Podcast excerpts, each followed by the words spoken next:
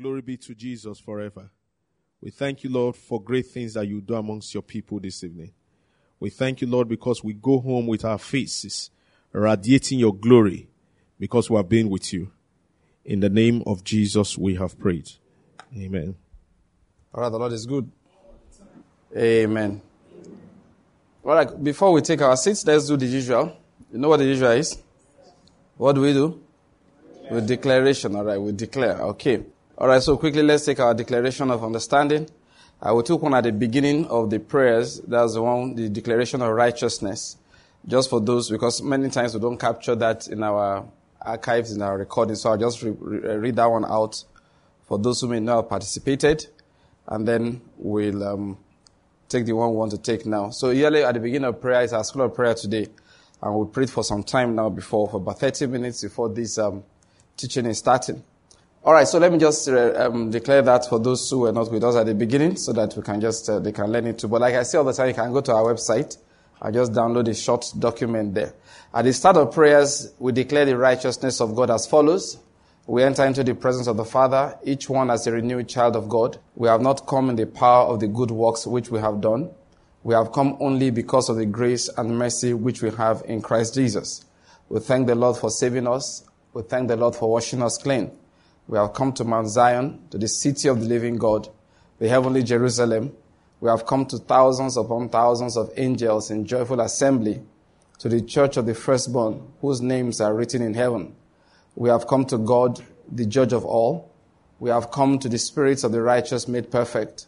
We have come to Jesus, the mediator of a new covenant, and to the sprinkled blood that speaks better things than the blood of Abel we declare in the name of Jesus Christ. Amen. That's what we always declare when we want to start praying. And the emphasis of that is to, I mean, to me, the most important point there is that we have not come in the power of our good works.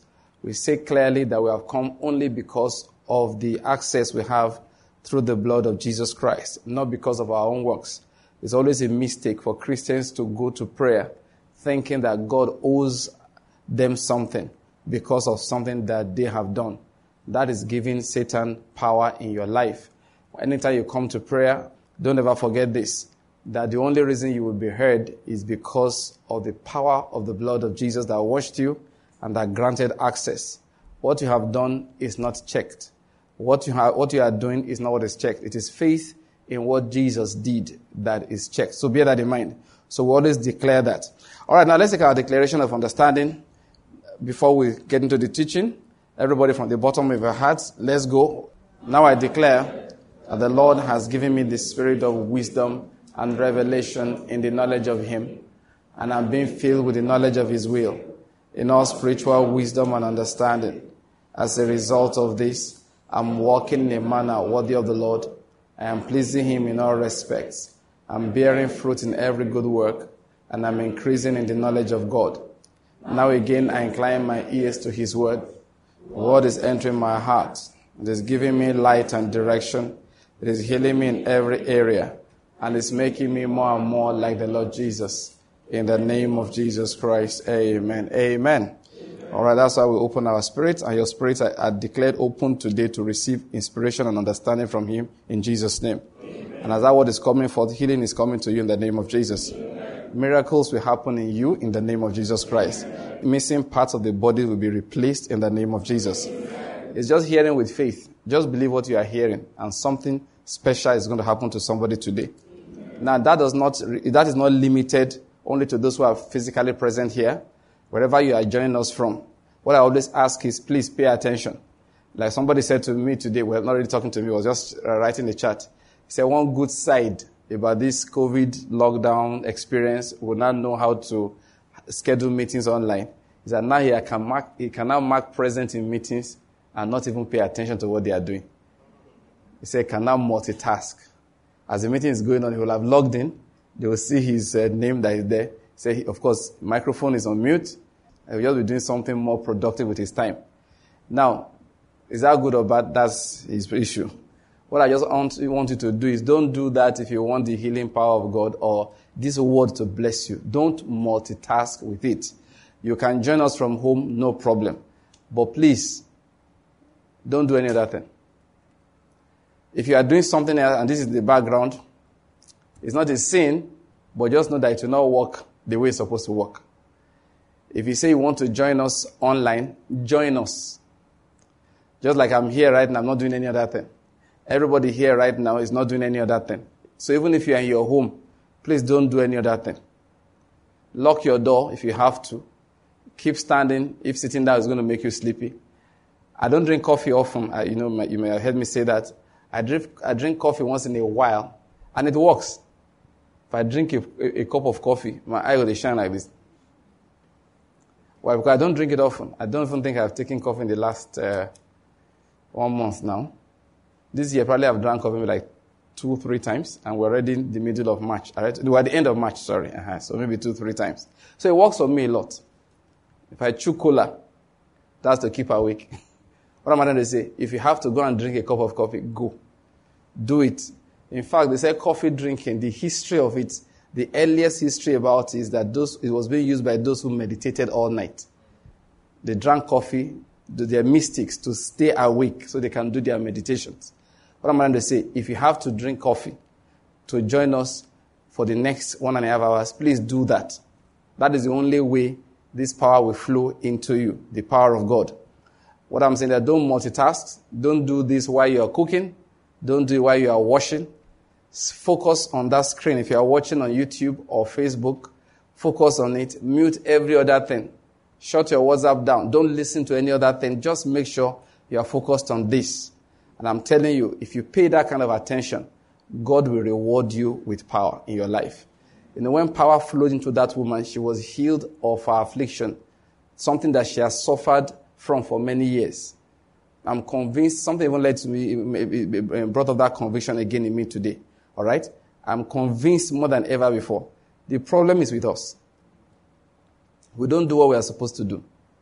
We want to receive it as is convenient. The message has to be preached the time I'm doing nothing else. You don't understand. God blesses you more if you have to leave something else to attend to it because it's just checking your value system. There are times that God will deliberately clash the delivery of the word with something else for you, deliberately. I just want to see the one you will choose. He just wants to see what you will choose. And that sense of value is the real faith. It's not how much scripture you can memorize or recite is that sense of value that is the real faith. So I'm saying to anybody joining us from outside here today, all right, pay attention. What did I say? All right, please let's take, take our seats, of us who are standing. All right, so please pay attention. And if you are here, I don't need to tell you put off your phone. Do I need to do that? I don't need to. Apart from those who are collecting our magazines who are new. All right, so if you are here, just keep your device off. Don't be distracted. God wants to bless you. Amen. Amen. Let me say that again. The Lord wants to bless you. All right, the Lord is good. Now, we have been talking about how to pray without doubting, warring against doubting, getting rid of doubt. And um, we have emphasized again and again, if anybody is listening to this, has not been joining us on Saturdays, please try and follow our series on the entrance of faith. One of the things you can do is just to subscribe to our podcast or visit our website very regularly. So you can either subscribe to podcast or check the website regularly. I prefer the podcast because you don't have to go and check. We have a very large archive of about 1,400 or more messages on the website, and all our books are there. But new messages, all right, if you subscribe to podcasts, just, you'll be notified as soon as they are added. And uh, you, can, you can do that if you use an iPhone or you use iTunes on your computer. Just you can easily subscribe. Just go to our, the homepage of our website. You see the link. Just click on it or you can download the podcast catcher for Android. There's so many of them now. All right. And then um, there's also subscribe by email. That one you just get a mail when we add something with links inside the email for you to um, click on and download the messages. So I recommend that people do that. You say, how do I do it? Just go to the homepage of our website. You'll see the different links there. So you just click on them and you will be automatically subscribed once you fill in your email address for that last one. All right. So, the entrance of faith, we've been talking about it, the importance of faith. And anything God wants to do without faith, it will not get done. We need to stir faith in our hearts. And the negative side of it is what is called doubt, double mindedness. All right? Double mindedness. What is double mindedness? You claim you are asking God for something, but deep inside your heart, you're actually expecting something else. And because expectation is um, generated by, um, by information, by information that you accept. Now, expectation, that is hope, is not the same thing as desire. It's not the same thing as wish. The Bible talks about hope as something that you expect, and you always have a reason to expect the thing. And it works negatively against faith. That's how it does. It works negatively against faith. One man of God I listened to some time ago, um, he said something which is so powerful. Uh, he said that um, you, you notice that there are times you believe God for something, it takes time for the thing to manifest. And he said experience has shown him that what he's doing over time, actually, what causes the delay is the fact that he has to fight the doubt inside him. And I have noticed from scriptures that, you know, sometimes we say that once light comes in, darkness goes away. One day I studied the scriptures, I realized it's not always like that. Sometimes the two of them stay in there. So light is there, darkness is also locking somewhere there. You have to deliberately remove darkness. And you hear the Bible says that, or you read in the scriptures, that God separated the light from the darkness. So darkness must be separated. You understand? That's why the Bible says that you have to cleanse yourself of all defilement. Even though you have been born again, you can still have defilement. And sometimes in our hearts, there's defilement. And that's why you have to be careful to make sure that people around you don't feed you with unbelief. Unbelief is very powerful. It's very, very powerful. And one of the places we get it from is from around. That's why when Jesus would minister to some people, he would take them away from the uh, unbelieving environment. The unbelief could hinder his own power. Seriously. Even though he had the spirit without measure. But unbelief could hinder it. He went to his hometown and he could there do no mighty work. You understand? Because of their unbelief. So you see, that's why we need to fight this doubt thing. We have to fight double-mindedness. If you have to put people away out of your life like Jesus used to do, you do that. There are people that every time you talk to them, they are, you know, you know what they call Mr. Negative?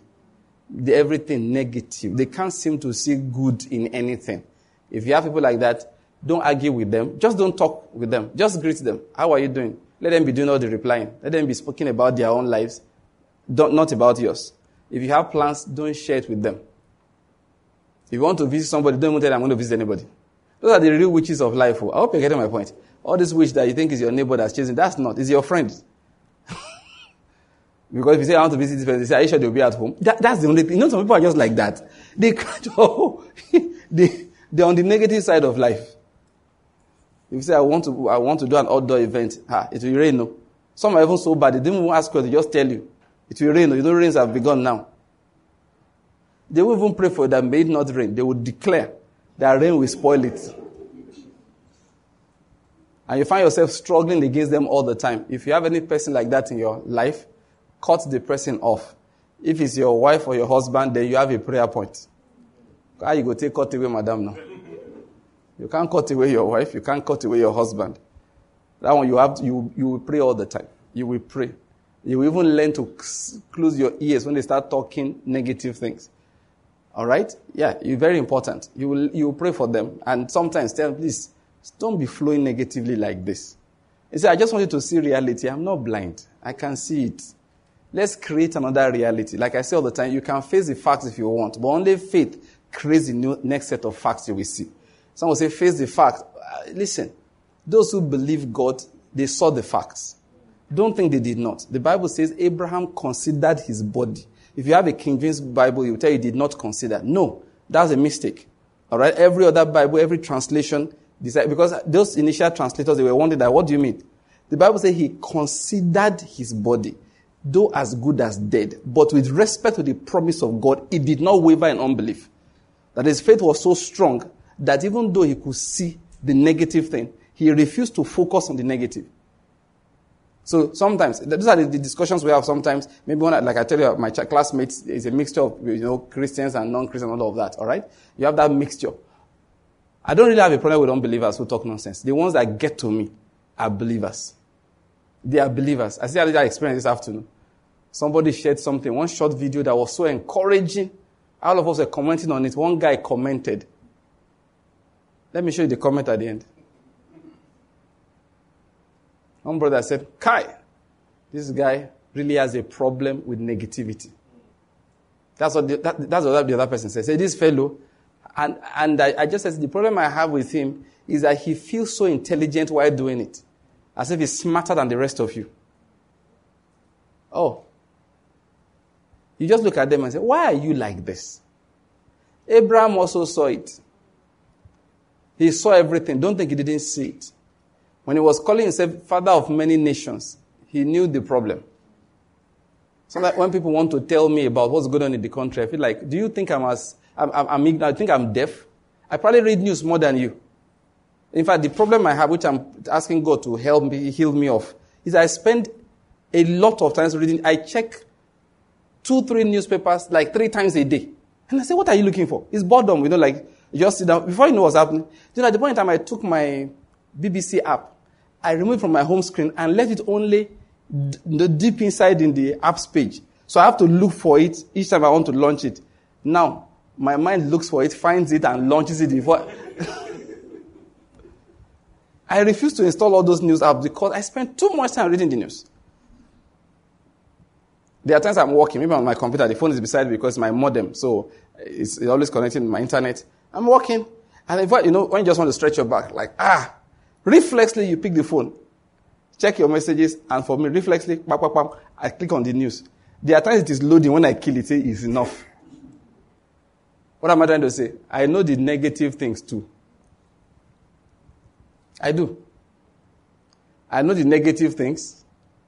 But know the truth? I don't focus on them. It's just practice. I don't. Like Abraham, Abraham too knew the negative things. But focus on them? No. He changed his name, father of many nations. Yes, you can be laughing at me. That's your problem. I know all the negative things Abraham was saying, but this is the promise of God. And then why do I discuss the negative things with people who can't do anything about it? Have you seen it before? Most people tell you about what's wrong with the country. They can't do anything. And you know the problem? They are part of the major thing wrong with the country. You know that. I hope you know that's a country like Nigeria. I hope you know our problem is not infrastructure. In Nigeria, no. Infrastructure is not our problem. It's not. You know, infrastructure is built. So it can't be your problem. It's built. Somebody has to build it. You can build it. You and I can build it. And all the countries you want to run to that they have infrastructure, they built it. When I say they built it, everybody built it. Infrastructure is not the problem. We can build it. I hope you know government is not a problem in Nigeria. No, it cannot be. There have been different. Listen, I'm not too old yet, but this is my little life. I've seen so many governments. Oh. I've seen government. I even saw Obasanjo twice. It was a government I grew up to know. I was a little boy. But I was aware, I was very young, but I knew when he was present the first time. I remember clearly when he handed over to Shagari. I saw one government go, another government come. And one man said, Nigeria is a very interesting country. He said, they don't have a ruling class. This is a white man that said it. He says, one country that he has seen that there's no ruling class. Anybody can be governor. You've you not noticed? Yes. Go and check who the fathers of your current governors are. Nobody's. Some people think that the ruling class, the, the white man says he's a journalist. He said in Nigeria they don't exist. Today, somebody is governor. And another one is senator. Next week, they've just switched around and you will see who is the father of the new governor. In quote, not say nobody now. Not a politician, not a prominent person, not a traditional ruler, not a multi-millionaire. Know, in Nigeria, we even laugh. Say, this guy was a Togo. Oh. You know, there are governors who laugh at today that this boy, this one, was not a Togo the other day. You go to the House of Reps, go to the Senate, all kinds of human beings. Especially because our governors are so powerful. It's those who serve them that they carry to the House of Reps. I've seen small boys become, they just look at this and say, hey, you, go and be deputy governor. All you need is secondary school living certificate. You don't even need to go to a tertiary institution. So this was a white man, a journalist, you know, from, from, uh, it's a British man, I think. He said, This is a country where he has, he has not seen, there's, there's no ruling class. And if you can check those who that ruled before, most of their children are not in politics. You know why? They use the influence to go abroad. So they are there working, they are comfortable. There's one guy, mention his name, he's a troublemaker in Lagos. Not a politician, but it's a, you know what I mean? You know this chief talk thing. Somebody just showed that all his children, all, all of them are abroad. He said, Look, those of you are following him and causing trouble. His children are tucked away safely somewhere. Now, the issue with that is that those children will never enter into politics. As powerful as their father is in politics today, they will never get into it. That's one issue with the Nigerian you know, social environment. Like I have an article somebody wrote some time ago. He said, if you're a civil servant, please let your children go abroad. There's no problem. he said, if you are not rich and your children want to go abroad, he said, please let them go. He said, but if you are, if you are rich, if you're an industrialist, he described, if you're a prominent politician, he mentioned a particular group. He said, please don't let them go abroad. He wasn't, he wasn't a believer. Just wanted to explain something. That the problem we have is our wealth is not increasing because people who are rich, they don't train their children to take over their wealth and grow it to another level. They use the wealth to send them abroad. So by the time, so, so you don't frequently find second, third generation wealth. That each generation has to start all over again. And one thing we have noticed that many big businesses, the children can't manage it. The people who come after are hirelings. So the man will build something great. Everybody is talking about him. Then once he retires or dies, a few years later, another one will start and take over from, take over his prominence. Can we just talk briefly on the side? Which prominent hotel chain do you know in Nigeria that bears somebody's name? That locally, that this is a local name. I'm not saying does it I'm asking. It's a, it's a genuine question. Can you tell me one? When you hear Hilton, I hope you know some, it's somebody's name. It's somebody's name. But you know, our once you build one, build two, then you retire, then your children will go abroad. They have enough money to go abroad and be comfortable. Then the hotel will run down. The other one will grow up beside it and become the prominent hotel in town. But you look at some of those big names you hear, you understand? There's one Hilton here, there's another Hilton, then they keep on Hiltonizing Hilton. Um, Henry Ford, for maybe, I don't know how many years, for so many decades, it's him, his children, grandchildren, great grandchildren that are running the company. So you see, Henry Ford the third. Those are the kind of names you see. And just by the way, you may say, ah, is that not nepotism? Is it your company? Start your own. And you may say that, the, yeah, it's true, the children are not always good. But there's something about why people do things like that. I mean, I'm understanding some of it now. Is that I saw the, I saw a short story about this man, uh, this great American financier. You know him. Um, of those days, not now, not of today, or long ago. The one that f- f- arranged the money to build the Panama Canal. It wasn't his personal money, but pulled resources together. What's his name? J.P. Morgan. J.P. Morgan's father was a financier too. I saw one clip somewhere said at the age of 10, no, by the time he's 8, 9, 10, he's already doing accounting. Father is making him enter figures. He's done, so one day he was there doing his calculations and all of that. His father came in. Not, now, you know, JP Morgan's story is how many decades ago. Now imagine when he was a small boy. His father came in and put a million dollars in cash on the table. Something that would be an equivalent of maybe $50 million today. The man put it in cash on the table, told the boy to hold it. The boy carried it, told the boy to fill it, then collected it back from the man, packed it up again, said, then I'll teach you how to make it. Since he was a little boy, his father was showing him how to make money, how to, how they borrow money, how they gather money, how they issue bonds, how they do, you know, buy real estate. So by the time he's growing, you understand? By the time he's a young boy in his twenties, he knows everything his father knows. Then he starts multiplying that one. That was why he could buy out, you know, there's what they, uh, what name of the Carnegie, you've heard of Andrew Carnegie. Walked up to Carnegie and bought Carnegie steel. One time payment. Bought it off the man and changed it to US steel. So don't think he didn't start the, I'm not remember something. They trained those people. So the experience growing up in the house. So he learns to run the company. That is why if, when things are properly done, hey, now I've left my message, haven't I? I'll get back to my message. Okay? I, I know where I left it. That's the problem I have. When you have too much to say. Oh, Lord, the Lord is good. I just leave it there. I don't even know. I, I know I reached there. Now, God has given me an anointing to remember. I have a special anointing for remembering where I went off. It's a new anointing. And it's growing more powerful by the day. Because I'm just wondering how, why, why I decided to go this far. So back to what I was saying, you know, okay, let me help you because you are lost, but let me help you find your way back. So I was talking about the fact that we live in a country where anybody can be anything. You remember that? And I said that to, to prove that the government is not the problem. I Remember that? I, you know, I've helped you back now. I didn't, ah, I didn't forget at all. it's, a, it's a fresh anointing as I operating a few years ago, and it's getting more. Apostle is more confused than me. I'm telling you. If he gets lost, eh, to find his way back is hard. Do you know why? His anointing is like that I had like eight years ago. you need to get this remembering anointing in that area. You have to, no, let me just give you an education. You have to pray about it. God help me, I get missing when I'm preaching. And the Lord will now baptize you with the anointing to remember. Amen? When you get home, pray that prayer. All right, the Lord is good. okay, so like I was saying, really, it's not the government that's the problem. It's not infrastructure.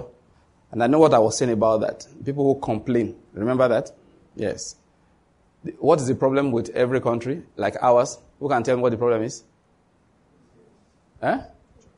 The people. Thank you very much. Of course, the church is the most important part of the people. But the human beings are the problem. All you need to do is go to Centenary Road. Apostles' Way Home. Sometimes you take, because there's a hold up there, it should just take you. Normally, you, you pass in a few seconds because you're driving on a highway. But because of the slowing down, it should take like 15 minutes. But now it takes routinely two hours, three hours, purely because of ir- that is irresponsible driving. That's all. To come from that place now, when I left Ituku there, eh? It was with prayer. Father, in the name of Jesus, today is Tuesday. You shall help me. Get there on time. Lord, send thy angels ahead of me to clear the Interceding to pass road. Not, to, not about safety. Oh. Say road don't go block. There was a time that routinely, in a week, it happened to me three times, three hours each time. And it's human beings. So. Nothing, there's nothing specially wrong with the road. Just one side is just closed, it's under construction. The other side is good. Just everybody queue up. Why should we queue up when we can scatter it? That's our attitude. Why queue up when the ah? For you know what's happening? There are four lanes heading in one direction, and no lane going in the other direction. And it's just human beings in discipline. The same people who open their mouths and complain that why is Buhari not doing this? Buhari said, Am I the one at Centenary Junction? When I tried to make people behave, you people engineered Babangida to kick me out of office. Remember war against indiscipline? It was this present head of state. Ah, I've tried. I've seen presidents come and return. No, head of state. Obasanjo was head of state. He left. He returned after 20 years. How many years after? 79 to 99. Exactly, 20 years exactly. Then Buhari left in 1985, I think. Yeah, 85. When did he return? Yes. Was, he left power the first time in 1985. I was there then. I still remember the day the coup that kicked him out happened. Babangida. Now, his first tenure, you know what he was doing? He and his, his second in command, Babatunde Idiagbon, the man who never used to smile. For many of you are very young, you don't know. It was known for it. You couldn't get a picture of him smiling. He was a general in the army, he never smiled. Then one day he smiled. It was headline in a newspaper. The day Idiagbon smiled. And I can assure that was the last time.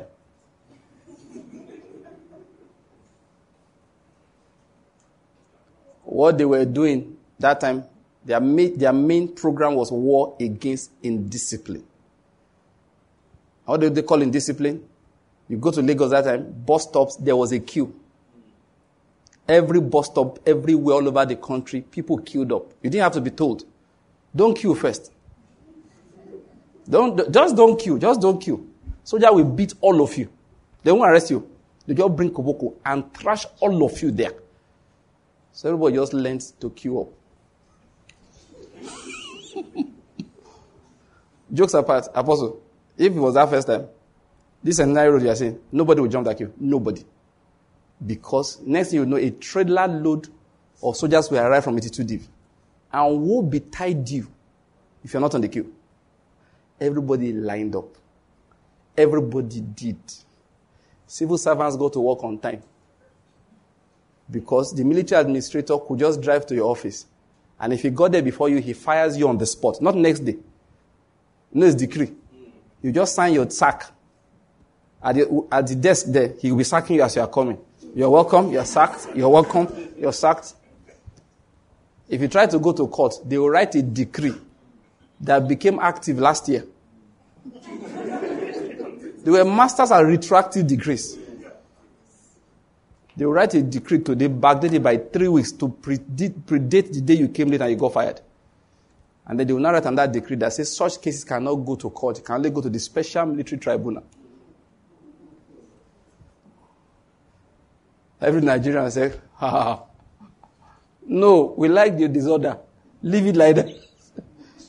and when the next head of state came, master of disorder. that one, instead of making you line up, he will pay you, please now line up now, the share of money. I didn't call any name. Oh, did I call your name? the Lord is good. The people are the problem. Bear that in mind. That's why I don't criticize government. It's not necessary. The only most people criticize is because they are not yet in power. Once you put them in power, it's our turn to it. They will say, no, you will repair this country later. Let me chop my own now. That is the attitude. Let me just add this one to it. I'm spending so much time on that. The hope is the church. The hope is you and me. We are the ones that will just, and the little things like, you know, at night, you see the way they break traffic lights at night because there's nobody there to arrest? Just sow your seed. What did I say? Just when it gets to your turn, just stop there. Sometimes some, one guy will be behind horning that like, move now, move now. Just ask the guy, the light is red. Do one like this. And just stay there. Why? You are sowing a seed. That's what I do. I'm sowing a seed. I'm sowing a seed for order. The other day, I, I, I beat the traffic light red. You know why? I was following two guys in front of me who were just going, going, going. Before I knew what was happening, I was under the traffic light. It was red. I hit my brake. I said, no, if I brake like this, eh, I'll cause an accident. Ha! That is those two guys. They did. I didn't know that I was following people. Follow your destiny in this life.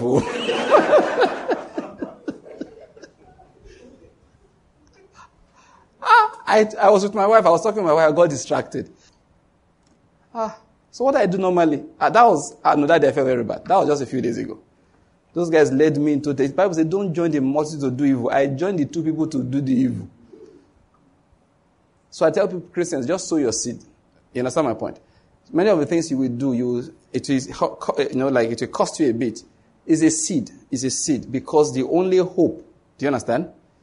Is the church. Is you and me. If you don't do it, the country is not going anywhere. The problem with the war against indiscipline that time was that it was an outward work. The people were not renewed inside. The military tried to put us in order. Inside us, we didn't want that kind of order. There was nothing they were asking us to do that people were not doing in other parts of the world. There was nothing, nothing special. They just said, get to the bus stop, just line up. It's not a big deal. That time in Lagos, nobody rushed more. You waited for your turn. You just stood behind. Is that not good? The same people, when they go abroad, they join the queue. But that was an outward reformation. It didn't happen from inside. So as soon as that government left, we went back to our old ways. And just by the way, hey God, I'm saying so many things which I've not even started on my message. Just by the way, is the reason why they would tell you the country was better 50 years ago. Because the British people were ruling. Was it 50? When did they leave? Okay, it's now it's getting to 60 years or 61 years ago now, right? Yes. They said before that time, country was like this. The truth is that we were not ruling. Somebody who was disciplined was ruling. Are you getting my point? And after he left, the momentum that he generated carried us for the next few years. And little by little, our own inherent decay began to take, take things over. And then we began to go down to where we really belong. Yes, true. According to the state of our inner man. I hope you're getting my point. And the only person that can bring us up to where God wants us to be is the church of Christ, who will be preaching the word of truth and they will be practicing the word of truth. And when we become a sizable number in the populace, everything will fall in line. So remember, that's the assignment you have. All right, the Lord is good. All right, so I was saying something. All right, now back to where I went to all of that. So, what was I began all of this by trying to emphasize the fact all everything I've said so far. Just let, let us know that we don't have the right to complain about what is going on outside. We should realize that the problem is not outside. The problem is inside. Okay, let's just remember that. So when we're talking about unbelief, doubt, okay, that's what um, we have been trying to discuss. But something I have in my mind, um, let's just open this portion of the scriptures to explain that. So unbelief is when we are looking for one thing and we, that's by our wish, our desires, but by our expectation, we are really receiving another. Are you getting my point? Many people who are praying for this country right now, they really don't expect anything good. They are praying in them unbelief. Because the moment you give them an opportunity, the first opportunity you give them, they run. I know what that means. The prayer they've been praying for the last 10 years is of no effect. You know, God, God can cancel prayer in arrears. You don't know that? You can pray a prayer for five years. In the sixth year, you say something that is wrong. They cancel the previous six years. Look at them, looking at me strange. Like I said something, okay, let me even ask you, what will be the use of it anyway? Even if they don't cancel it. But actually, it's cancelled. It is cancelled. It's in the Bible like that. If a man was doing righteousness, then he stops. All the righteousness will be forgotten. That's what the Bible says. Oh, now you are nodding. Look at you. I gave you one scripture. You finally agree with me. yeah, it's there. It's there. Faith is faithfulness. The Greek word and the Hebrew word for faith, the, when it comes to personal, eh, to individuals, really refers to faithfulness. So when somebody says, once you believe Jesus Christ, once, you are still saved, even if you deny him, it doesn't make sense because you are not saved by that. I agree. Agreement is not the issue. It's faithfulness. You have to be faithful to Him to be saved. The moment you stop being faithful to Him, you are not saved. You are not saved. You are not saved. You cannot deny Jesus and, like one man said, live for all intents and purposes as an unbeliever and still be saved just because you believed seven years ago. That's not true. That's illogical. It's unscriptural and it's illogical. It's both unscriptural and illogical. The Bible never said so. The word faith in the Bible is the same word as faithfulness. You are not saved. Faith, he said that's why he that does what? Endures till when? Shall be what? Saved. There's a reason why the Bible uses that expression. Endurance to the end, okay, is what produces salvation. So faith is faithfulness. So if you are praying, okay, and you're not faithful with the prayer, you change your mind. You know, there's some, you know, there's some situation we discussed some time ago, me and you, but I can't start talking about it now. So one of the reasons why the action those men took, all right, in the midst of their wives' critical illnesses, is that they have ended every chance of her recovery. Yes. I think, did I mention it that time? Okay, that's, that's, one, that's one of the problems. And listen, people don't know that Christianity is sacrifice. That's why Jesus says some people have made themselves eunuchs for the sake of the kingdom. Because, see, faith is a fight. You are at war with an unrelenting enemy. I, hope you're getting my point here. So, if you claim you are praying about something, if there are times you would rather die, and that's something God doesn't have enough of. A group of people who will say we will believe till we die, even if we don't see the result. But what we have mostly are Christians that are checking that God, we did this thing. This prayer began last year. Till now, you have not done anything. I've seen people change their minds about the role of God in nations. Just because after they prayed for 20 years and worked in righteousness for 20 years, their own country did not change. So they suddenly decided that, no, you don't need faith or righteousness for a country to be built up. It's from their own personal experience. But what is faith? Faith is that once, once we have discovered the word of God, we will die with it. There's a degree of stubbornness that will just manifest, not deliberately. You're not being deliberate. It's not as if you just make up I want to be stubborn. It's just that a time comes that the only way to change your mind is to deny Christ. Now, when I say deny Christ in this context now, it's not deny Christ as a person, but deny the word. I don't know whether you're getting my point. So there are times you just say, no, let me hold on to this word. What if you die in the process? I died faithfully. Let's leave it like that. And listen to me, faithful death is glorious in the sight of God. It is. It is. Abraham did not inherit the full land that God wanted to give him till he died. I hope you know that. But he didn't change his mind. How do you know? He trained his children to wait for it. How do you know? Because those ones trained the other children to wait for it.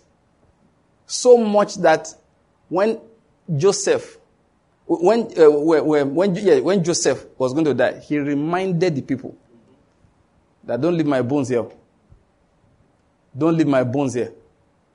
A day will come, you guys are going back. Take my bones with you. What does that tell you? His father told him about that. You don't read any story about Joseph having an encounter with an angel. Oh, did I miss something? No, I'm just thinking about it now. Is there any time you had an angel encounter Joseph? No. Everything he knew, he knew because his father loved his mother. And so he transferred that love to the boy. So he spent a lot of time talking with the boy. So told the boy everything. I can imagine Jacob telling Joseph about Isaac, about that fight he had with Esau because of that promise. And these men were not, you see, they didn't, the Bible said they were, they, they, no, how do I say it? They were looking for a city whose maker and builder was God. They didn't experience everything at that point in time. So they kept on passing that thing down to the, so one generation will not experience it, but he will teach it to the next generation and then wait for it. It might happen in your generation.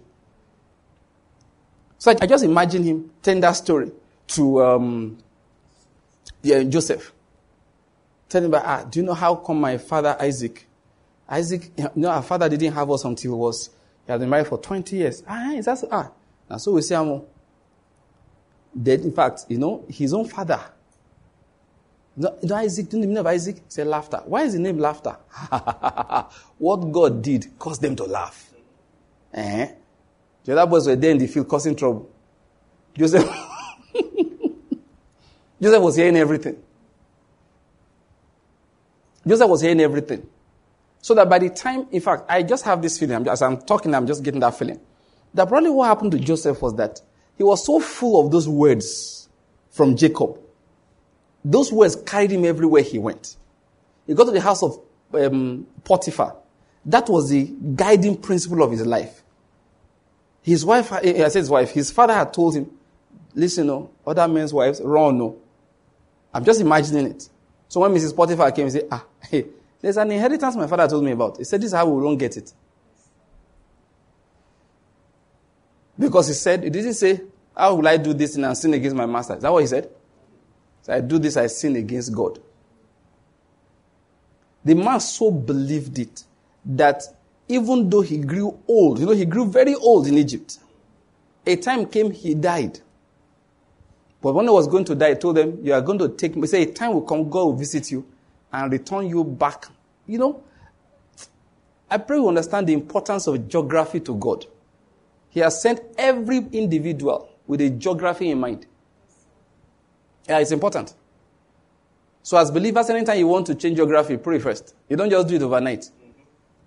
You will pray hard. And when I say pray hard, I don't mean, Lord, this is your will? I mean, Lord, cleanse me of every hurtful thing. You know, every thought. Say, search me, O Lord, and know my heart. My heart. Any reason why I may want to be, you know, Lord, let your let your purpose for my life be, be established. You pray that prayer. It's not every opportunity you jump. Those men had opportunities, they didn't jump. Oh. When God moved the whole families to Egypt, they bore it in mind. We are going back home. What am I trying to say about faith? One generation did not receive it. They taught it to the next generation. And that next generation lived in obedience to that word until they entered into the promise. By the time they were going to the promised land, they kept on saying, This is one of the promise of our fathers. That these are things that they've been believing God for generations for generations. But you know, when we don't see it in 10 years, we change our mind. That the gospel is not necessary for the development of a nation. Why? Because we believed in university. And then 10 years after you graduated, the road in front of your house has not been tarred. I hope you're getting my point. So oh, I'll train the children and say, listen, if you walk in righteousness and continue to believe this gospel of Jesus Christ, if he doesn't come, because one day he shall return.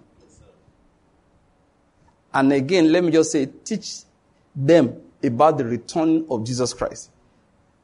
Not the date, too, because you don't know, but preparing for it, because no man knows the date. But I say, until it comes, you will see the glory of God in this life. You don't change your doctrine. If you are believing God for healing, you are not perfectly healed. Te- teach your children that perfect health is the will of God. Teach them that perfect health is the will of God. Don't ever make any excuses for Satan. I read the book of one man once said God does not always heal. Sometimes you believe God but doesn't heal. Okay, fine. What do you mean by that? He said he has had tinnitus for a long time. So I told myself, bros, your tinnitus is not the word of God. You know they call tinnitus? His ears rings. He had this annoying ring, persistent. If you've ever had it before, it's very annoying. Your ear is just ringing. To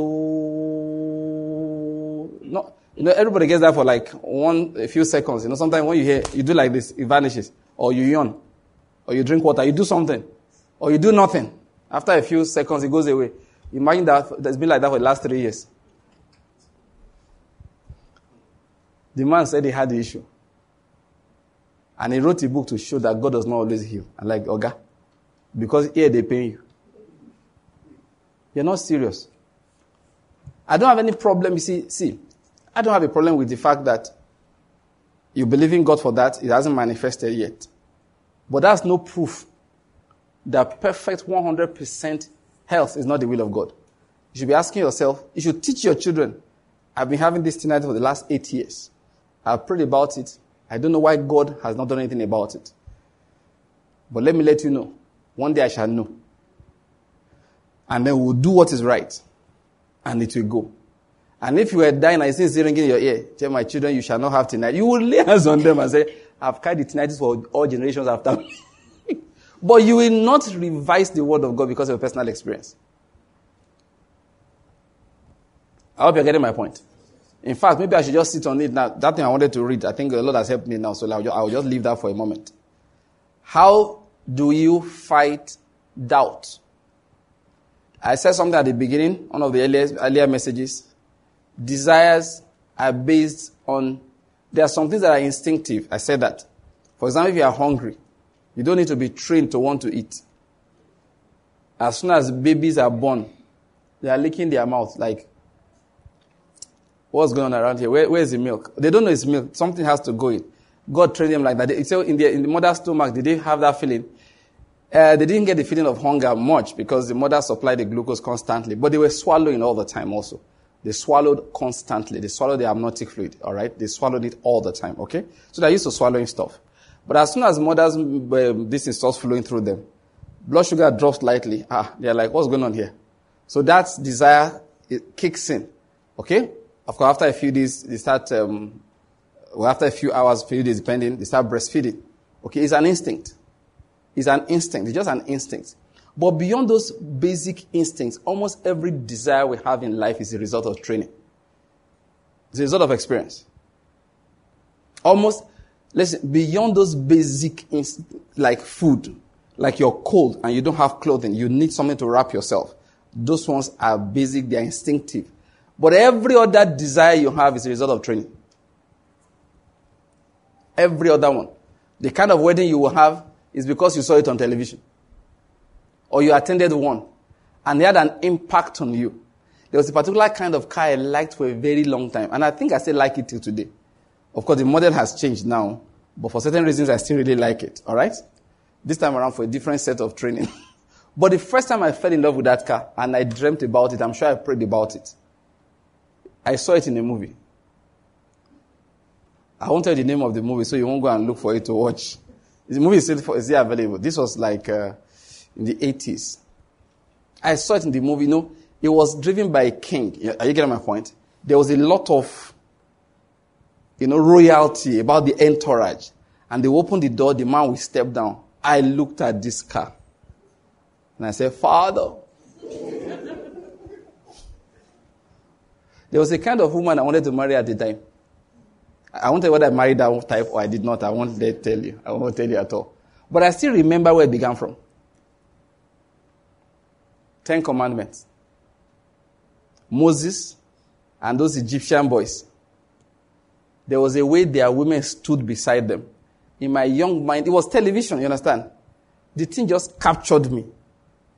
It just captured me. It just captured me. It was the word of God that could slice detail. He said, stop that nonsense. I would have gone to Egypt to marry. I'm telling you, I, Egypt. But of course, you know, so almost every desire we have really is, is born of experience. Even as preachers, you may be, you know, sometimes we preachers, we get confused. What do I mean by confusion? We are carnal, but we are carnal for the gospel's sake. I don't know whether you're getting my point. Okay, let me explain. If you're a non-Christian, eh, sorry, a non-preacher wants to believe God for like a house as an example, we say he's carnal. He wants the house to be like that. But when we want to do it, we want to believe God for a church, our church building. Because we put the name church building, it's still vainglory that is driving us. It's because we saw one church that they built for 4 billion naira and we're like, God can do it everywhere. Then you come to Enugu, you buy land in one bush because that's the only place you can get that size. You start believing God every day. And because it's a church, you feel very righteous. Meanwhile, the same competitive spirit. It's the same vainglory. You can't even describe something to do for you more than a normal warehouse. Now, I'm not saying the, the, church building is bad, but what is driving you is also because you saw it. But then you feel righteous now. One day I was in a particular church, one, the pastor said that um, we're not going to build our church now because um, I realized that the Bible says the glory of the latter house shall be better, greater than that of the former, of the latter will be greater than that of the former. And that because in this city I'm one of the youngest pastors, our church will be finer than every other church in this town because we are the latter and they are the former. And of course the children, they, whoo, whoo, whoo, shout I look back and I say, Lord, thank you for your patience. Because it was nonsense. Pure rubbish talk. The, what the man said that there was there, it was all comparison. He was just comparing their own ministry with the ones that came before and how they must excel in the size and the glory of the building. All worldliness. I'm going to emphasize something. Many of the desires we have, they are engineered by experience. For that reason, listen to this. Oh, of course, no building can be stronger than what it is built upon. I hope you're getting my point. Quickly, let's read this Isaiah chapter 40. I just want to bring out this thing to us again. Let me just start from verse 6 so as to save time. It said, A voice says, Call out. Then he answered, What shall I call out? He says, This is what he will call out. All flesh is grass, and all his loveliness is like the flower of the field. The grass withers, the flower fades, when the breath of the Lord blows upon it. Surely the people are grass. The grass withers, he says to us again, the flower fades, but the word of our God stands forever. Please notice that. Every other thing we feed. Every other thing that our desires are based upon, we feed. He said the only thing that stands forever is what? The Word of God. That the time will come, that size of cathedral you are making noise about will no, no longer be in vogue. I hope you're getting my point. Suddenly they will be having small, small centers everywhere with live streaming and people gathering. That will, now, I'm not saying that will happen, then somebody, I'm just saying, just imagine the scenario in, in, which that kind of thing happens. Somebody comes with a revelation that shows that the real church cannot be more than a hundred people at a place. And then you know this revelation will just catch. Next you know, big church will be breaking to small pieces. They will now be having multiple centers all over the place. Then suddenly the desires are, are, are changed now from building a massive cathedral that can seat 50,000 people to having 50 centers of 100 people each or 100 centers of 100 people each, then people start, how do I say it, uh, you know, revising their desires. You know, let's take the car industry as an example. Another one is changing rapidly. It's change, oh, many car companies are saying by 2025, either they will not produce um, internal combustion engines anymore and only electric cars. And some have even predicted that within maybe the next 50 years, owning cars will be out of fashion. That there will be no sense in owning a car. Of course, think about it. Your car is parked most of the time. If you're not a taxi driver, your car is parked at least 90% of the time. It's true. On the average, I'm giving average to it. Yeah, because you drive to work, you park it there. It's, that's part of parking. if you live in a place like Enugu, from your house to your office, maybe 15 minutes, 20 minutes, then you park the car until you close by 5, 6. Then you drive another 20 minutes back home, and the whole day, the car is in use for less than an hour. That's what they are saying. That's what they are saying. Now, for your information, in case you don't know, that's how Uber started. That was the principle behind Uber.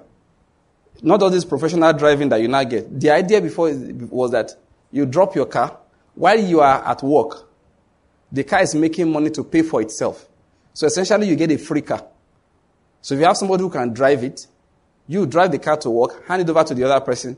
They, then, once somebody needs it, they call you, he brings the car, he does a few runs for you, and then returns the car back to you by the time you are going home. So you may find out that you are getting enough money to pay for the car and having some extra. Of course, the person takes some, you take some, all right, and everybody's happy. So they now said, okay, why own the car at all? That's the new teaching now. Why own the car at all? If at the press of a button, a car can be at your doorstep in five minutes, what's the need to own a car? No, no, think about it for a moment. It's what be the need that this time around you can choose, you look and say, no. Um, how many of us are going out today? You say, we are six. All right, let's get um, a Sienna. You don't have to buy a Sienna. How many of us, okay, it's only me. Okay, let me get a Corolla. So they said that a time will come that suddenly people will not, there will be no pride in owning one.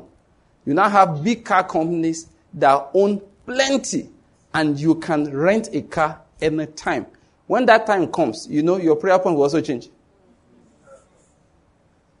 Which country's visa are we looking for? If war breaks down out in one, you know, we don't want the visa anymore. Then the prayer point changes. What am I trying to say? And that's the reason why, when I was a young believer, they taught us that anything you want from God, be specific. Let me be honest with you today.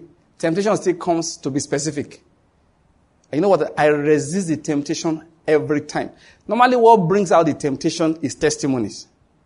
Someone come and tell me that I asked the Lord to give me a 2020 blue car with this and that and that, this particular brand with this particular make, and that's what I have outside right now. Oh, if you want, ah, you know, sometimes, jokes, when you two you want something like that, you say, is this specific that God is asking for?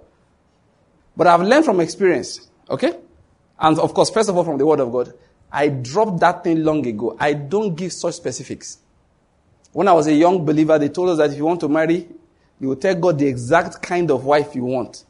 You, you, her, her height, her weight. So uh, I'm telling you, I don't know where you grew up. When we grew up, these are the things we were taught. They say you even sketch and put on the wall. And you wake up every day and be looking at it. If you want the kind of car, you take a picture, put it on the wall. You know what I realized? The angels were laughing at us. You know what God was saying? You don't even know what your life will be like. How can you decide the kind of wife you need? Adam had never seen an Eve when I brought Eve to him. I reasoned about all of those things. I said no. It doesn't make any sense. If you read my book, um, should I say yes? I told the story in there. So when it came to the issue of you're praying for wife, I just prayed only three prayer points, which were not specific in that sense. Two of them were based on the knowledge of right and the knowledge of purpose. One, I said, the Bible says that um, don't be unequally yoked with an unbeliever. I made that scripture a bit tighter. I said, don't be on unequally yoked with an unserious believer.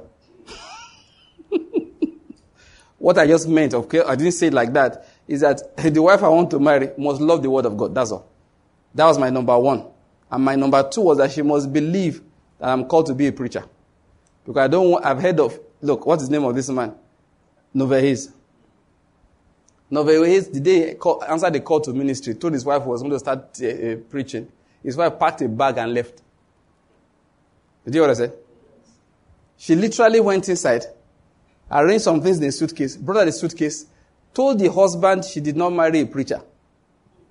and she walked out of the house and never came back. Never. Ever. Ever, ever.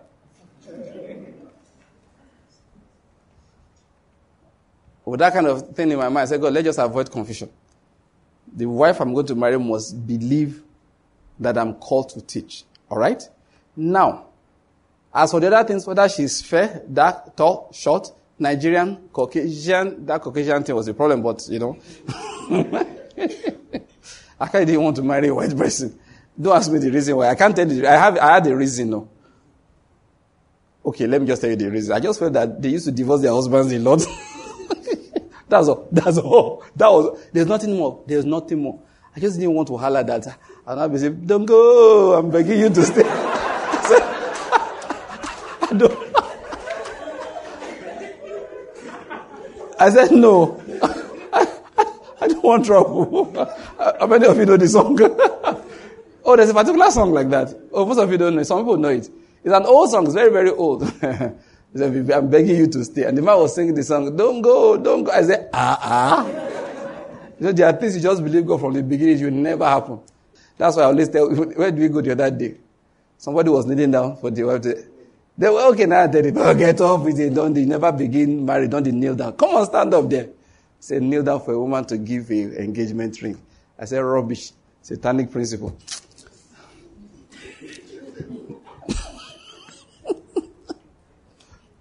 I'm not begging anybody. It's not the will of God. It's not the will of God. Begging, say, say, don't go. I beg you. You know what started it? You begged from the beginning. You kneel down to give the engagement ring.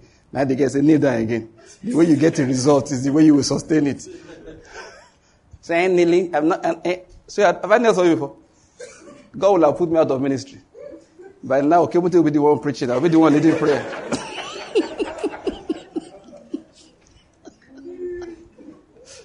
The Lord is good. I said the Lord is good. Now, what was I, what was I trying to say? So, that specific thing, no. Because all those things, they were born of, I mean, remember my Egyptian women? It was in a movie I saw Egyptian women. And if you watch too many Indian films, they will give you another story. That, that's the truth. That's just the way it works. So all those specificity things, I dropped them. They are pointless. They are pointless. You must understand something about God. Maybe you need a car. He knows the kind of car that will be a blessing to you more than you can ever know.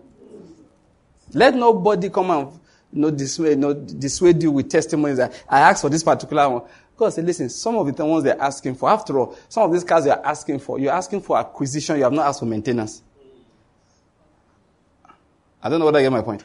That if I give the car to you, when you maintain it for the first one year, you will ask me to get you a good buyer.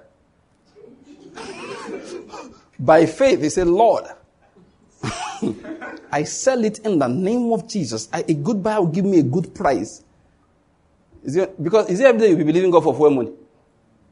As I'm about to fuel this car right now, I receive abundance to buy fuel. No, there are some things. There's something I always say. There are times you shouldn't give yourself some prayer points. I hope you're getting my point. Prayer point to pay for fuel is not the will of God. If you have to be praying to God to buy fuel, sell the car. If it's a nice car, turn it to a taxi. If you are too busy to drive it, get a driver for it. Split the money. You shouldn't be praying to God. Give me money to buy fuel. Ah, what is this? evangelism car? You the one you just drive. He said, ah, Pastor, how will I go out? What is wrong with entering Keke? You think you are too big for Keke? Those who are inside Keke, they are not, the, they are not children of God. No, I'm serious. I'm not joking. You know, there are times I say something I laugh. I'm not laughing. I mean it like that. You cannot be begging God for money to buy fuel. By the time you ask Him three times like that, you know what God is saying in effect? You see, you can't afford to run this thing. You can't. Leave it. Pack it. Pack it. Pack it. There's something I used to tell people. I said, if you want to, you know, you know, some, you know, there are good phones in the country, man. Some of those when they break the screen. I didn't call any I didn't call anybody's name. Oh. You know the brand I'm talking about. When their screen breaks, if a phone will break and you will start crying, don't use it at all. Don't even go and buy special guard. Don't sellotape it. Some people now go and put screen guard that make the phone look so ugly. The screen guard is like two inches thick. Be like prism on top of this thing. No, I'm serious. There's no need. Get one that if it breaks, you will remove the screen, pop your finger like this, they give you nylon, you put them on top, the thing is still working. That's how you run your life. No, that's how I've always run my life. I can't be praying for maintenance. You know my reason? You are taking too much spiritual energy from me. That's, that's my reason. The spiritual energy is too much. The spiritual energy is too much. Let's use it for something else. Let's use it to pray for the anointing of the Holy Spirit. Let's use it to pray for people who don't know Christ to come to know Christ. Let's use it to pray that the ministry will go, that is the reach of the word. Come on. When I was in Lagos those days, when I, me, good enough, I didn't have a car. I didn't pray, God, give me one. No, I just stayed in my house. I said, in the due season, it will come. I see my colleagues working, struggling. I said, don't worry. In due season, it will come. That time, fuel scarcity used to be a problem. I had a colleague, all right? His own philosophy was fantastic. Once fuel scarcity starts, he parks his car, removes the tire if necessary. He will jack it up. Literally, he will jack it up, remove his battery, and close the bonnet. I said, Well, how far? He said, I can't queue for fuel. Now, until the fuel scarcity is over, the car stays there. I'll be going around with the boss. When the scarcity is over, he goes there, starts, you know, puts the tires back, and then rolls the car. Then now I can buy it. He said this hassle is not worth it. I hope you're following my point here. All flesh is grass. All our desires, something leads to it. That's the point I'm going to make. Something leads to it. So if you are not, so it, it, will, it, will, it will change with the weather. You'll be praying for something today, something will happen outside, then you revise your prayer point. That's why I read that all flesh is grass. That's why I give a few examples. You are praying for something today, they make an economic policy change, um, adjustment, then your prayer point changes. That doesn't glorify God. He said, but the word of God does what? Abides forever. So how do we fight double-mindedness? Place your how do I say, what am I saying? Let your desires, thank you, be generated from that which does not change. The word of God is not always specific in details like that. But you know why? I'll tell you why God didn't do it so that the word of God be totally specific. He said, because the word is the, what? Alive and active. That one means simply, it means the word of God is a living being. So, God knows the word. Now, let me use the word. The world knows more about me than I know about myself. The world knows where I'll be next year. The world knows where what I will be in 18 months time. So there are desires I'm, I'm I, I, I, maybe I have now. But instead of praying that specific desire, I pray the word of God that supports it. So the word of God gets up and says, Banky, you don't need this car now. Because in 18 months, I'll be moving you from Nigeria and you are going to Kenya. So manage yourself for the meantime. So every day I get home, I'm believing God. He always make sure that I have a, maybe my old car is still manageable. I have somebody to give me a lift. A taxi will be available. I put in all these apps, all, the, all these uh, cab hailing apps. And my life just runs for the next uh, 12 months. Then suddenly a job opening comes or my company calls me. Assuming I work for a particular company. He said, listen, we've seen your performance in Nigeria. We're having problems with our branch in Nairobi. We'd like somebody with your experience to go over there. And suddenly you realize that if you had hassled yourself to get that thing, now you'll be looking for how to dispose of it. Then suddenly dawns on you that, oh, that's why God didn't even do this. So your boss says, okay, you will wind down here for the next um, two months, then you move over to Lagos for some training. After that, you are going abroad. Can you see how your plans have just been scattered? Thank you. It has just been altered. Now, that is one thing the word does. The word knows. The word knows. Please go and check something Jesus told us. He made it clear.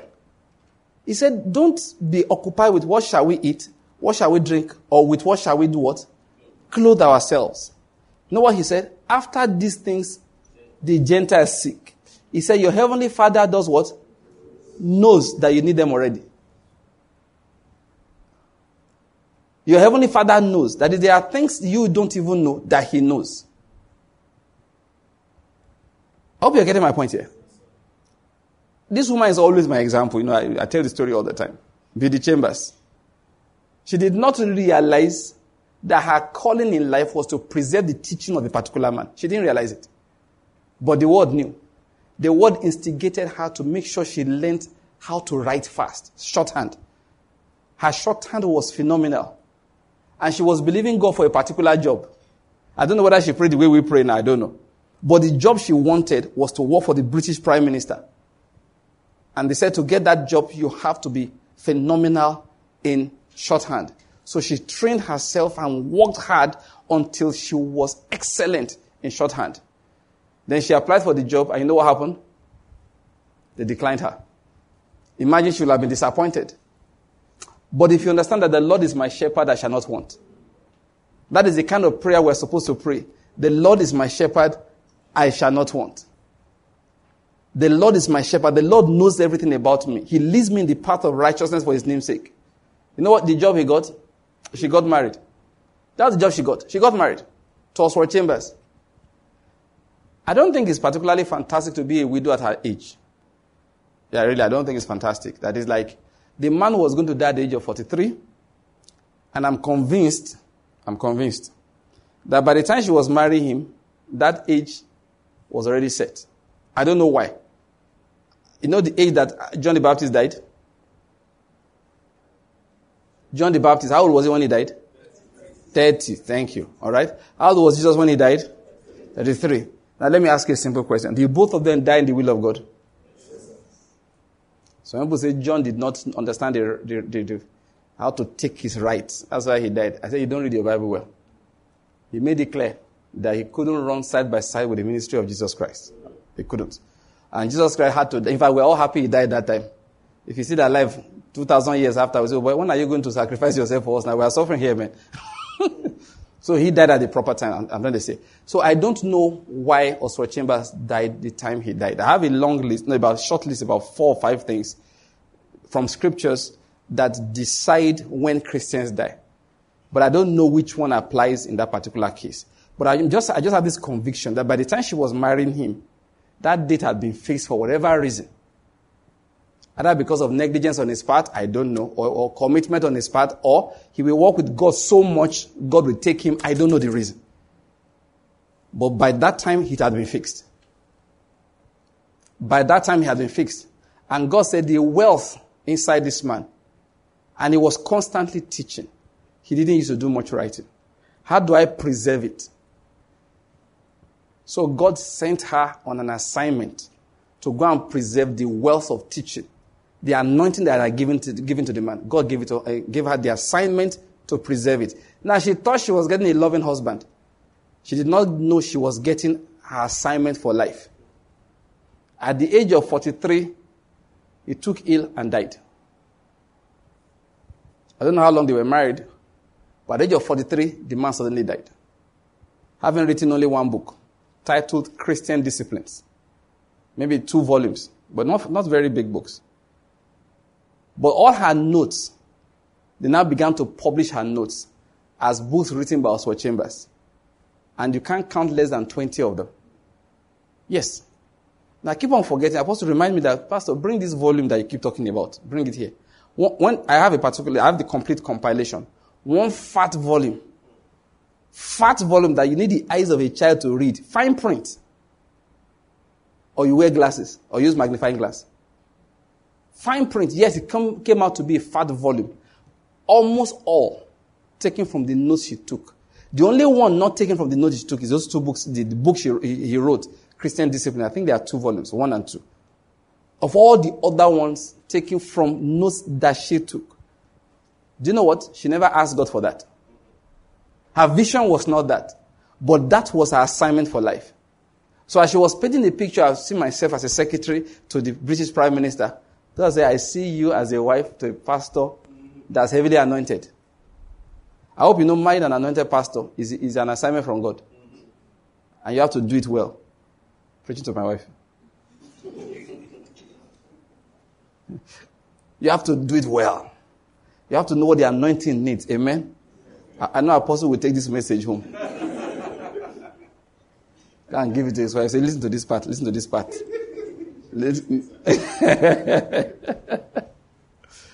you know that you know that's to make sure the anointing flows. You don't upset the man of God on the day he's going to preach. Amen. Everything he says that day is a word of God. he says, I want to eat beans, say the Holy Spirit needs beans.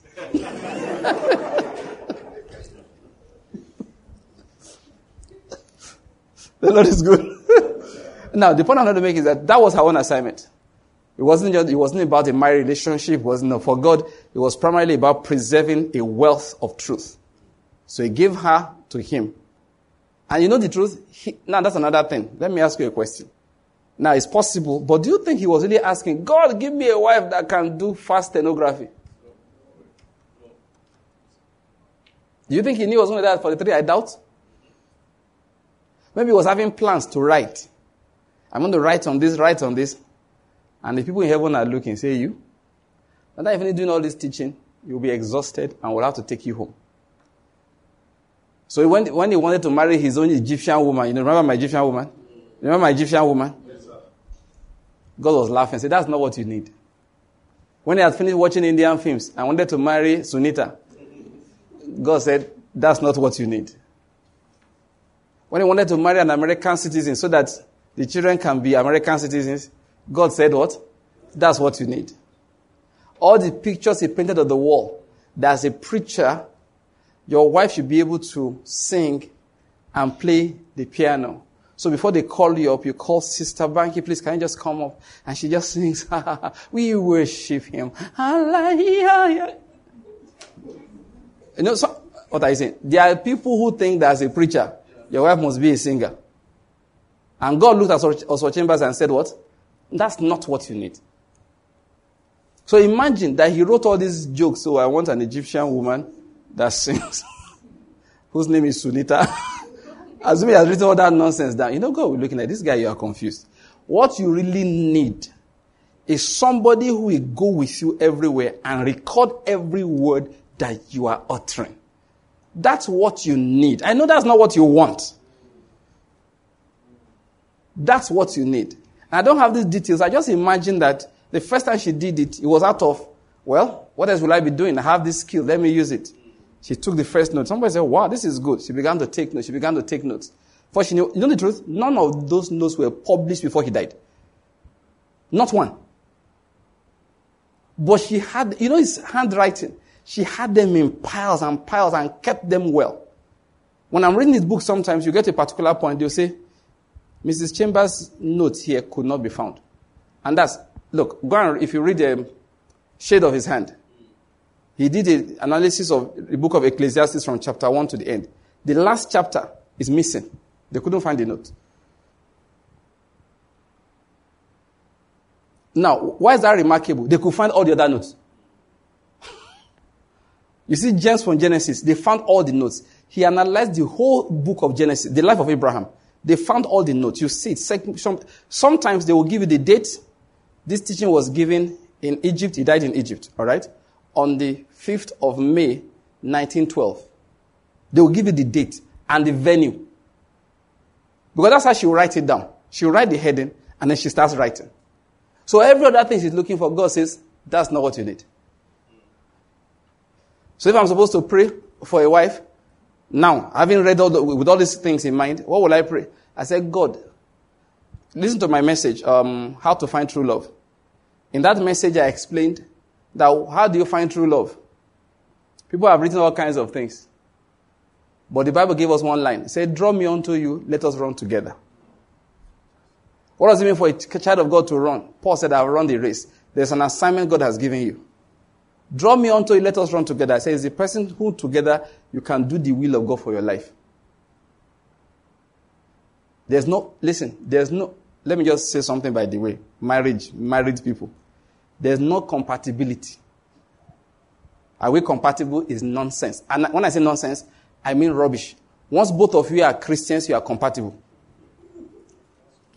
Listen, it's only when you don't have respect for the word of God that this compatibility thing is an issue. See,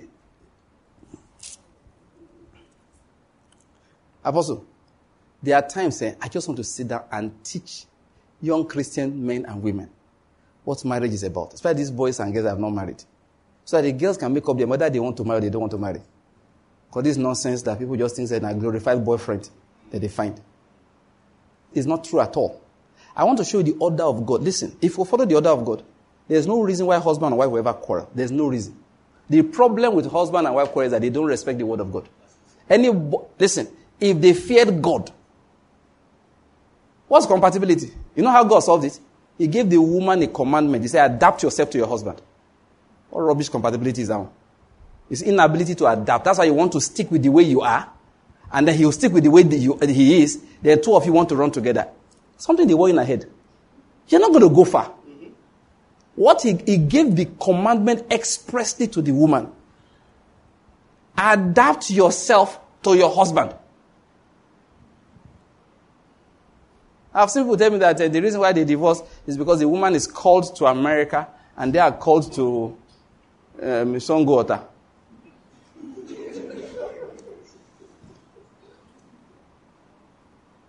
Rubbish. If I said this to make you laugh, you think God is stupid? If he really gave that wife to you, are you getting my point? He can't call her somewhere else and call you somewhere else. And do you follow my point? Ah. Some people now say it's a man's world. Yeah, Satan, when Satan wants to talk, that's what they say. They don't understand the burden of a husband. Let me tell you the burden of a husband. I'll give you one word for it and you'll be afraid. That was why Adam ate the fruit. You think it's a joke? The burden on a husband is so heavy. Adam ate the fruit. The Bible says what? Adam was not deceived. I've said it, many people have said it that eh, she pestered him. She did not pester him. She gave the fruit to her husband. The man looked and said, What have you done? They told us not to eat this fruit. The day we eat it, you shall die. He died with her deliberately. You don't understand. When he say husbands, love your wives. Anybody that is a man's word does not know the weight of burden God has placed upon that man. Your submitting to him, adapting to him is to make his assignment easy. Once I tell my wife, I said, listen, I don't make any decision for my own good. Two reasons I make decisions. One, because I'm convinced it is right. And number two, is it good for everybody? You may not like it, but I'm just convinced it is right. One day my wife told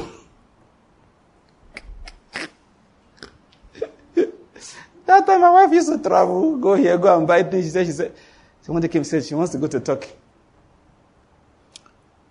I said, she talked and talked and talked. Eh, and you go to Turkey, you buy this and that. I said, let me tell you something. If something goes wrong in Turkey, who do I know there? I said, do you know why you go to London? I know many people. Your sister is there, my best man is there. I got, I said, all of them are there. You think I, I, think I'm stupid to be letting you work out like this? I'm watching you. That, I'm talking about watching as in pre, for preservation. There was a time, it really happened. My wife, she, you know the way they write dates? They wrote date, she read it with like a Nigerian, but it was written like an American. You know the way it is. Instead of writing 7th of July, they will write July 7th.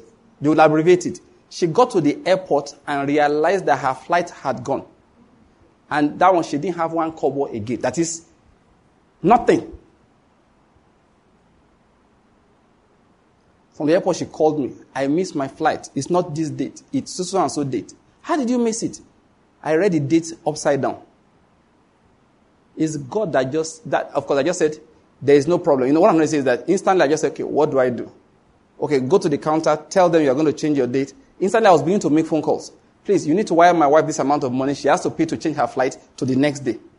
I know people there. If that happens in Turkey, bros, I go to shout Allah Akbar.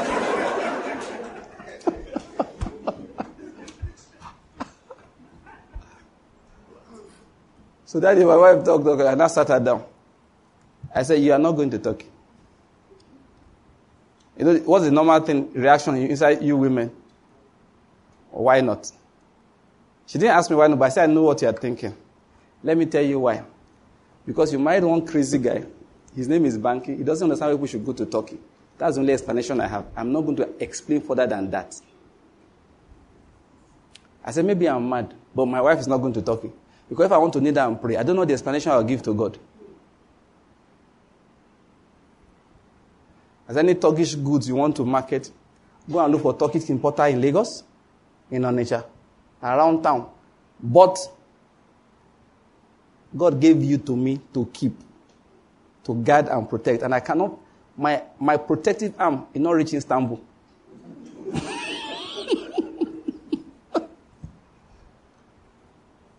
Ah. So, so there was a time she called me from London. Hi, my money has finished. So I, I just called one of my friends. Please give my wife 2,000 pounds. I'll give you back. The guy said 2,000 pounds. In this kind of place, it's unusual. I have to walk to the bank to explain to my manager why I need 2,000 pounds. Yeah, he said they don't see those kind of cash. They don't spend cash like that. Or they have credit cards, but he said Nigerians, they know us. Cash baba. You know, that's what we are. The guy literally had to go to the bank, explain to them that he's not paying blackmail money. No, I'm serious. Oh. They want to know whether this, somebody blackmailing you. What are you buying?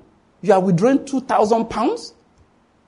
He explained it to me, say, bank, this is work. I said, bros, please, my wife needs it. And no nobody in Istanbul. I don't. Is it when I say, when the Bible says submit to your husband, is because he has the duty to watch over Eve like Adam. Adam is, sometimes we used to think, what's wrong with Adam himself? Adam was running after his wife. He wasn't stupid. The Bible said the, he, uh, the woman was deceived, the man was not deceived. The woman brought the fruit and said, What is going on here? Uh, you know, they said we will be wise. What kind of nonsense wisdom? In that day that you eat of it, didn't you hear? That day you shall surely die. The man looks, say, What will happen to this woman all alone in death? He took the thing. You can abuse Adam from now to tomorrow. Eh? In fact, me said that they abused the guy because it caused a lot of problems. But that was love for his wife. So the, the responsibility is heavy. Make the work easy. I want you to that talking about compatibility. Compatibility is not hard. It's all is stubbornness that makes compatibility difficult. When you, you will not be able to listen, say, We are both children of God. God did not know that when He said you should submit to me. You know this satanic stubbornness. You get my point? Worldliness. I hope you know feminism of the devil. Let me tell you, let me say it in English in case you didn't hear me first time. I'll say it in English. Feminism is of the devil. Okay, let me say in better English. Feminism is satanic and devilish from the pit of hell. God gave you blessing. Submit to somebody who will watch over you. They say what a man can do, a woman can also do. A woman can also go to hellfire. There's no problem. Why do you want to go to hellfire? Because the men can go there. I, I, I hope I get my point. You so, oh God, you know, when I get to this marriage matter, will they help people? But, you know, let's, you know, you just get stuck there. It helps people. Stubbornness is not, is not necessary.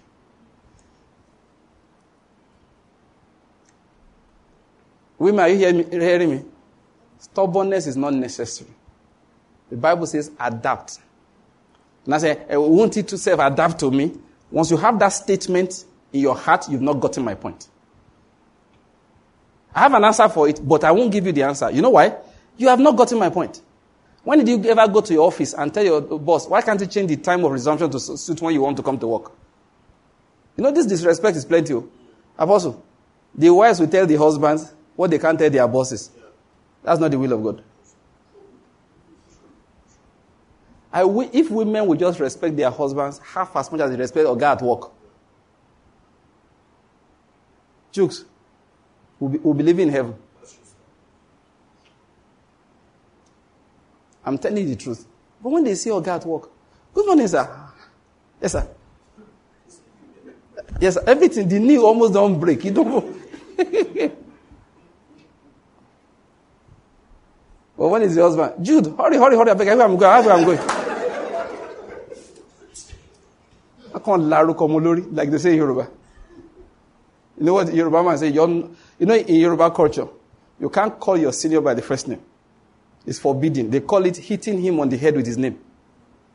Yes, that's the word. They said, look at the way you just hit him on the head with the name. If your brother is two years older than you, you can't call him by his first name without qualifying it. In my house, I banned all the boys and girls from calling their elder brother Akin for what? You have to qualify it. Somebody has to know there's hierarchy in this place. We have this culture of just once you marry, finish. American first name pal. It's not, it's not satanic, but it's not glorious. So that's how they do it in America. You look like an American to you. You are heaven. You are an heavenly can. Are you getting my point? Do you know? You know that language? You know that country? Heaven, heaven. They are from heaven. Teach Americans good culture. Don't copy it. Don't copy their own. And when they see good things, they admire it. So the ones I was in the bus in the US, and a woman, the elderly woman came to the bus. I wasn't sitting in the elderly people section or the disabled section. I was just in the normal area. I looked left and right. There was nowhere for her to sit. She was looking around. I just got up from my seat and told her to sit down. If you see the wave of admiration, oh, that's so nice of you. That's so kind of you. That's so nice of you. That's so kind of you. I say, why not stand up? I come from Nigeria. Elders can't stand beside us. You know, you'll be feeling like a sinner. You don't think that this boss will jump for your sake. You think your iniquity will catch you. It wasn't something special, just the way you were brought up. Your elder is standing. You know, it's reflex. You automatically stand up. When they see good things, they also know it. Jude will call Amaka. Amaka will say, wait. Does it make sense? No, Jude is the husband. Amaka is the wife now.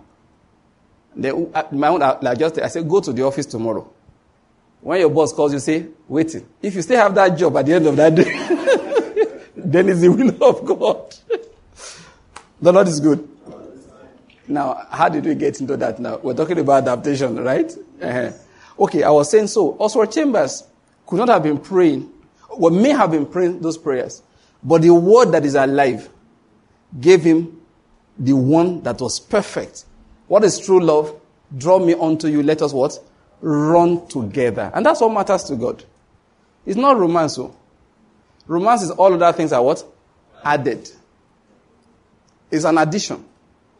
The purpose, God says, this woman help this man together. Because each person has a, an assignment of God. For couples, the assignments are complementary. He said, Oh yeah, run. Run. And once you find somebody, if you're a single person, listen to me. Once you find somebody you can run with, he said, we are not, uh, all this compatibility. You know, he likes to eat yam in the morning, and me, I'm, an, I'm, I'm, I'm a bread and oats person. Please tell your neighbor nonsense talk. Rubbish talk. People want to make important life decisions. They are talking about what he likes to eat in the morning. When my wife wanted to marry me, she signed up for a life of dryness. Yes, because I told her when say people go to the beach, I said, You want to go and drown? I don't go. Do you understand? There are things that. That, that things that they used to do. Say they, you, you do birthday party. For what? But now if you see me do birthday party anniversary, it's called love thy wife. Really, seriously, I'm not kidding about that. I could have lived my whole life. Although that's one also I found from scripture. Okay? That is, is, is proper to celebrate. Celebration is the will of God. Yeah, I don't want to talk about it now. Well, but the, the, truth is that least we adapt. We adapt. We ad- adaptation is easy. It's not about compatibility, it's ability to adapt. Ability to adapt. The Lord is good. So what did the world do? The world saw that um, Oswald Chambers needed to fulfill his ministry. So he gave him the greatest tool to fulfill his ministry. He thought it was going to be something physical, but he gave him a wife. And everybody thought of a wife the way, of course, they would think of a wife. But God said, no, you don't understand. This is the preserver of the anointing. And over a hundred years later, yes, over a hundred years later, he died during the First World War. Over a hundred years later, we spent so many minutes talking about him. You know, without that woman, we would never have known that he existed the anointing will have disappeared when he died. But because of her, it was preserved till today. So you see, the word knows more than you. And the one good thing about the word of God is that when you pray the word of God, there's nothing like, uh, uh, don't repeat your prayer. You can never repeat the word. The word is to be repeated. I hope you get my point. That you can't, you can't blame somebody. Why are you repeating the word? The word knows more than you.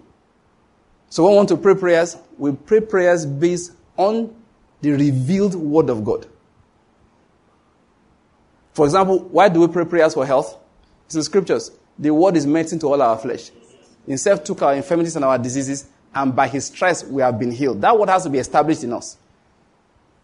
It's not our personal desire that started it, the word started it. I hope you know from your scripture, Abraham did not have any idea concerning having Isaac. God waited until he was tired. So he came to God and said, What do you give me since I go childless? God said, Good. Now that you think that it's not going to happen, let me now give you my own word. Your wife will bear you a child. And Abraham laughed. Do you know why Abraham laughed? In case you have not heard me teach it before, it was not because he was funny. Because eh, Isaac's name is what? That's not a joke. What did the woman say? The Lord has done what? Has caused me to laugh. So when the word of God came to Abraham, he burst into laughter. He wasn't doubting. It was excitement. I rejoice at your word as him that finds what? Great treasure. So when the word of God comes, it generates desires. It generates desires. Take a country like ours. When we pray for the country, it's not because we just want a good life. God told us to do it. He said, pray for the rulers so you may do what? Lead a quiet and peaceable life in all godliness. He says the will of God. So whether I like it or not, every morning, every day, kingdom word, everywhere, in my family, we send prayers the, from the north to the south, from the east to the west. There's one we have been doing. We say, Lord, you are the Lord that makes wars cease. So wars cease all over Nigeria in the name of Jesus. And I'm praying for everybody to join with that scripture that He makes wars cease to the ends of the earth. He breaks the weapons of war in asunder. Declare that scripture over the land every day. Is it because we want peace?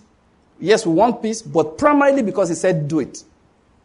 He says, Seek for the prosperity of the land where I send you in as exiles. We are from heaven. So technically, we're exiles on the earth. So it's the will of God for the nation we are in to prosper. It doesn't mean want to die and hold the earth like this earth, I won't let you go. No, we have an assignment. Because of that, every day we pray for the head of state. Head of state has traveled now, so people are hoping he will come, he will come back. We'll pray for peace for him. He will do what is, you know, one thing about these things is that God is faithful. What did I say? Every head of state that has passed, do you know? At least since I grew up, I understood some things. Almost every one of them, you see what God used them to do. If you, if I, time won't allow us, okay? I can just one we're using personally. When I heard the testimony of what God used Abacha to do in some areas, two critical areas, two, ha. And let me tell you something, eh? The country may not like the man, but God knew what he was doing. When I heard the testimony data, I said, My God. And we joined those who were making noise that time. Not me, you know, we as believers. And because you see, sometimes what is precious in the sight of God has no value in the sight of man. This man is not balancing appointment well. God said, Go and check all the generals of David, were his cousins. This noise you are making. Joab, Abishai, all those people. Joab was his sister's son. That was his nephew. And from that family, there were three generals, three commanders of David's army from one woman, the sons of Zeruiah. If it's Nigeria, they say, why is it that it's only his brothers that are in the head of the army? For your information, your head of the army must be somebody ready to die for you. Go and check Joab and Co. They were ready to die for David. Those guys, I'm not joking. If you threw a spear at David, they would jump in between him and the spear.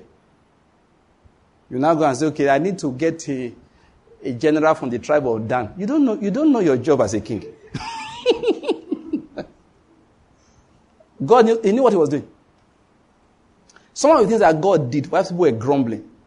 At the end, just because we streamline, you know, before, before we started streaming, we could gist, then we edit them out later. So, a lot of gist has disappeared from my messages. See, feels lamenting. really, God was doing things. What am I going to say? The current of the state also. At the end of his days, when you start hearing some things that God did, just trust God. That's one thing we need to do learn to trust.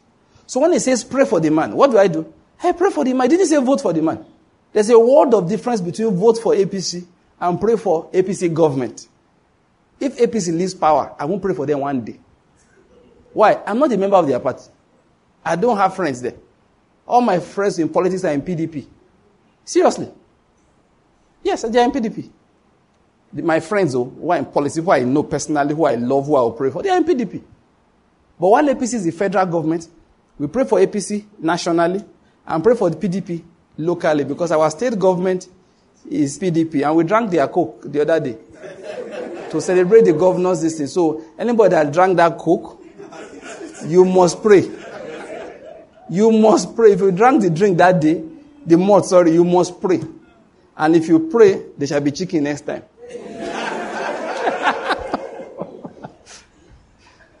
I'm telling you, the chicken may not be physical, it may be bigger than physical chicken.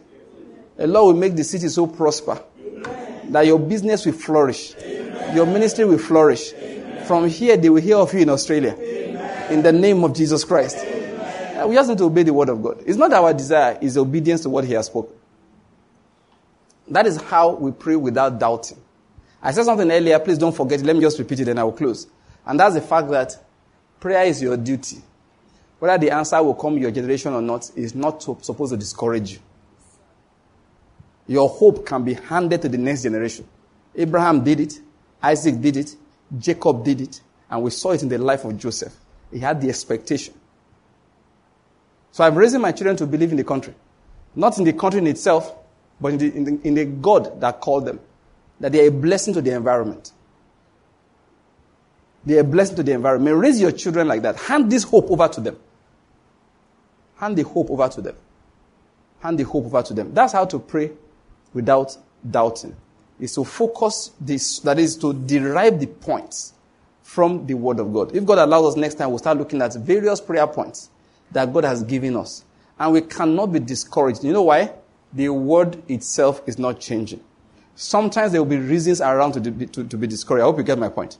Why? Jesus told us men ought always to pray and not to faint. And if he will say that, he never commands concerning that which is not a temptation. What I'm trying to say is that if that shall not steal, it means there will be reasons to want to steal. So when he says pray without ceasing, that tells you automatically there will be times you will be tired of praying. But instead of getting tired, you pray again. I said it was the other time, I need to repeat again today. Anybody tells you we have prayed enough is speaking for Satan. Good people speak for Satan, I hope you know. Peter spoke for Satan. So when I say they are speaking for Satan, many pastors are speaking for Satan. What are we supposed to do? Refuse to speak for Satan. Speak the word of God. I know what it says. Pray without stopping. That's what Paul said. Jesus said it like this Men ought always to pray and not get tired of praying. Let's bow our heads and begin to pray. Let's give the Lord thanks for the word we have received this evening and say, Father, we thank you for opening our eyes again to truth. Thank you again for this fresh word from heaven. Let's thank Him. Thank Him for giving us understanding. Lord, we thank you for understanding. Thank you for giving us understanding. Thank you for correcting us again. Thank you for this word that you brought to us to renew our mind. Thank you for mind renewal. Let's give him thanks. Just take some time to thank him. We're grateful. I'd like you to pray just one prayer point. Say, Lord, help me to stay on the word because that is what will never change. And when we stay on that word, we've learned that desires, our desires will be generated. So our duty is not to generate desires. Our duty is to stay on the word. So let us ask for grace to stay on the word like Mary did. That nothing will take us away from that word of God. That will be focused on that word. Nothing will take us away from the word. Pray, pray. I will not be too busy to focus on the word. I will not be too busy to focus on the word of God. I receive grace to focus on the word. You know, you have a duty and your duty is just to do that. The others generating the ideas is purely the work of the Holy Spirit. but we have a duty to run after the word. We have the duty to stay on the word. So we are asking for grace to do that. Pray, pray. Say, Lord, I receive grace. Like you're doing now, giving attention to the word, fellowshipping with brethren, is grace that the Lord has released unto you. Pray that you, nothing will take you away from this. Like he said, Mary has chosen the right path. Not, nobody can take this one away from her. So pray that this word, this one, that you will continually stay in the word. Focus, pay attention to the word is our duty. So Lord, we ask for grace to do that. Father, we give you praise for your word that you have sent to us this evening. We thank you. We give you praise forever. In the name of Jesus, we have prayed. Amen. Praise the name of the Lord.